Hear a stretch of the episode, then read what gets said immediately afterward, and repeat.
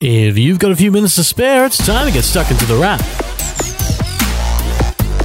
For the last week of August 2018, you're tuned into The Wrap, Australia's fastest technology roundup. And this week is IFA, what is basically the last major technology show for the year. It happens in Germany in late August and early September, and generally highlights what's big and new, and what's coming not just for the end of the year, but also that of next. Think of it as a preview both for Christmas shopping and CES next year, because in many ways that's what it is. In fact, this year's major announcement at IFA is actually something that feels more skewed for next year, with the announcement of 8K.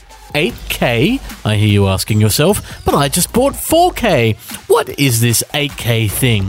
Well, 8K is what comes after 4K, doubling the resolution on each side, horizontal and vertical, and increasing the resolution from 8 million pixels to 33 million pixels. What that means is more detail, and that TVs are potentially clearer. There's a catch to all of this though, you need 8K media to really showcase an 8K TV, and right now, well, there isn't really any at the moment. That may mean 8K TVs right now are more academic, but they will be coming to stores as early as this month, though most next year, with LG and TCL all chiming in with their own variations for release likely next year, while Samsung was one of the only makers that said it would be ready with four 8K TV sizes next month. And Samsung also talked up upscaling with its soon to be released 8K TVs using artificial intelligence to make the image quality work better with the new resolution.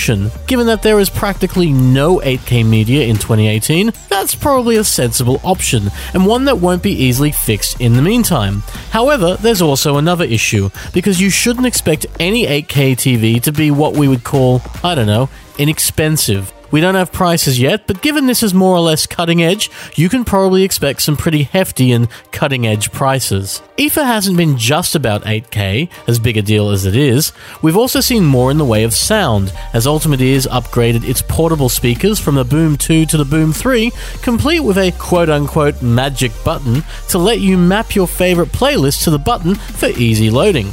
Bang & Olufsen also has new wireless sports-friendly earphones in the E6, while Luxury Audio is taken care of in its BeoSound Edge, a really interesting circular speaker that works out when you're close to it and then lets you control it simply by rolling a speaker forward or backward in its place. Sennheiser has finally arrived in the totally cordless and wireless earphone space, rocking up with the Momentum wireless earphones and giving the likes of Bang & Olufsen, Bose, Apple, Jabra and Sony something to compete with. And we suspect this is all just the beginning. IFA has only just begun, so expect the headphone announcements to really kick in after we finish recording this show. And Sonos has a new amp that will let you connect high performance speakers to a Sonos network with a long overdue update to its amp. Perhaps most interesting with the amp is the HDMI ARC connection, which means if you have a proper speaker setup for your home theater, it can become a Sonos system as well. We like Sonos's Beam and Playbar soundbars, but maybe you fancy a bigger setup. Well, if you do,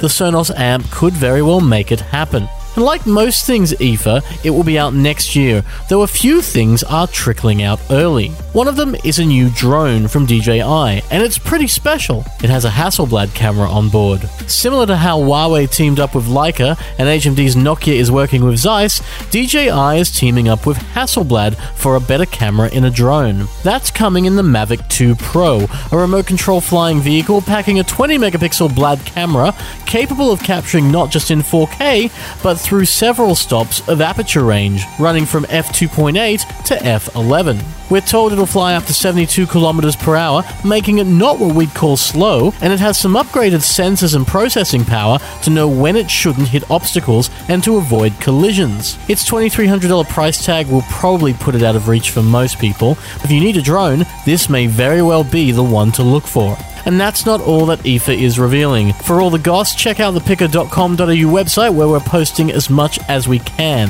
For now, you've been listening to The Wrap, Australia's fastest technology roundup. The Wrap appears every Friday at Podcast One and Apple Podcasts, and we'll be back then for more. Until then, have a great weekend, dads have an awesome Father's Day, and everyone else have a great time doing whatever it is you're doing. We'll see you next time on The Wrap. Take care.